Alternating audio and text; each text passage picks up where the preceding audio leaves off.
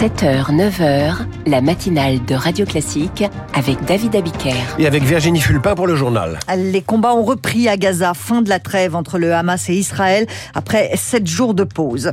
Le réchauffement climatique, ce sont des morts en plus, la santé au menu de la COP28 à Dubaï. Et puis c'est l'histoire d'un archer de violon qui a failli passer à la poubelle alors qu'il vaut de l'or, vous allez comprendre. Et à 8h10, l'éditorial de Guillaume Tabar, Macron à Dubaï, entre écologie et crise au Proche-Orient. Et puis ce matin, l'invité de la matinale est le président de l'ADEME, l'agence de la transition écologique. Serge Wasserman sera donc mon invité à 8h15. L'armée israélienne a repris ses frappes dans la bande de Gaza. La trêve est terminée, elle a volé en éclats ce matin. Sept jours de pause, pas un de plus. Les combats ont repris dès l'expiration du cessez-le-feu. Nina Droff, le Hamas annonce déjà des morts. Oui, deux enfants tués dans des frappes aériennes à Gazaville, selon le médecin de l'hôpital Ali Arab. Six personnes sont mortes à Rafah suite à des raids aériens de l'armée israélienne, d'après le ministre de la Santé du Hamas.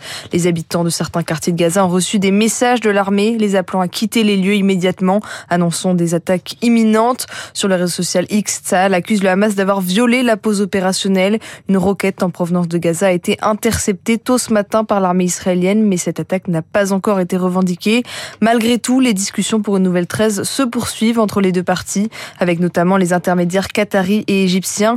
Le président Emmanuel Macron rencontrera lui aussi l'émir du Qatar demain pour évoquer la trêve et la libération de nouveaux otages. Et hier, avant euh, la fin de la trêve, huit otages ont été libérés. Parmi eux, la franco-israélienne Miachem.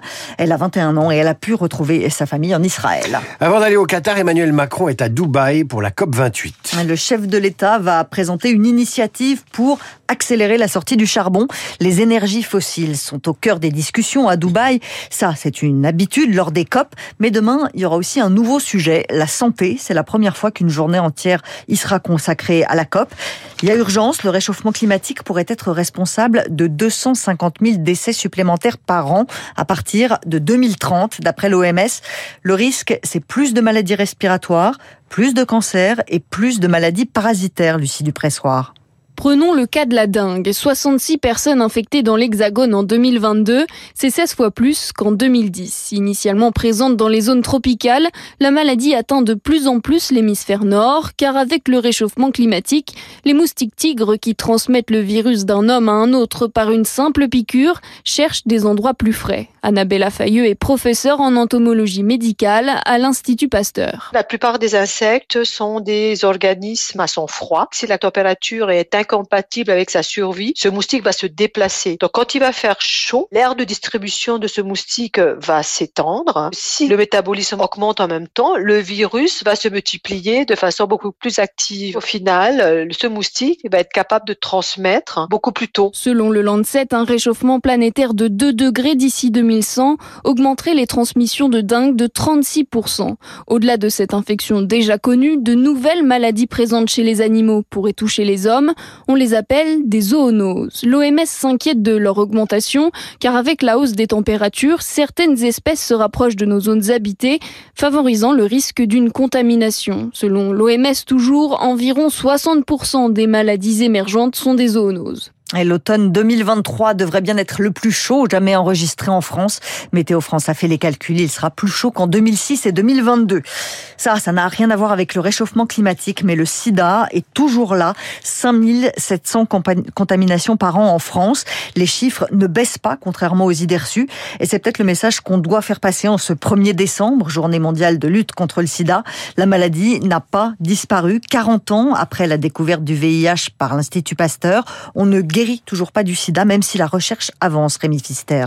Les trithérapies permettent de contenir le virus à un niveau indétectable et d'éviter les contaminations, mais impossible encore de l'éliminer de l'organisme tant sa structure est complexe, explique Christophe Denfer, directeur scientifique de l'Institut Pasteur. La problématique est que le VIH est un virus qui évolue très très vite, ce qui euh, explique l'échappement éventuel du virus euh, au vaccin. Donc aujourd'hui, il y a un certain nombre de progrès qui sont faits. On a découvert ce qu'on appelle des anticorps neutralisants qui permettent de contrôler un certain nombre de variants du VIH. Et donc la connaissance en fait de ces anticorps peut aussi guider la manière dont on va développer les nouveaux vaccins. Si la crise du Covid a mis la recherche sur le VIH pratiquement à l'arrêt durant deux ans, Paradoxalement, elle a permis un nouveau souffle, se réjouit Gilles Pialou, chef du service des maladies infectieuses à l'hôpital Tenon à Paris. Notamment celui d'avoir amené des nouvelles méthodes de mise en place vaccinale avec les vaccins ARN. Alors on est reparti un peu à la case départ, c'est-à-dire qu'on repart avec les essais de phase 1. Il y en a plusieurs et pas seulement avec des vaccins ARN, donc ça c'est extrêmement encourageant. Une des approches récentes les plus ambitieuses, c'est d'éliminer l'ADN du virus des cellules humaines qu'il squatte grâce à des ciseaux moléculaires.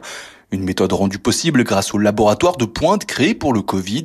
Les études sur modèle animal sont prometteuses et un essai clinique vient tout juste de démarrer. Rémi Fister pour Radio Classique. L'inflation reflue enfin dans la zone euro. Le ralentissement de la hausse des prix se confirme d'après les données d'Eurostat. Sur un an, l'inflation s'établit à 2,4% en Europe, 3,8% en France. On est donc très loin de ce qui avait été constaté fin 2022 avec des hausses de prix qui atteignaient 10,6% en Europe et 7,1% en France. Les apiculteurs français ne s'en sortent plus. Une centaine d'entre eux a manifesté hier à Paris.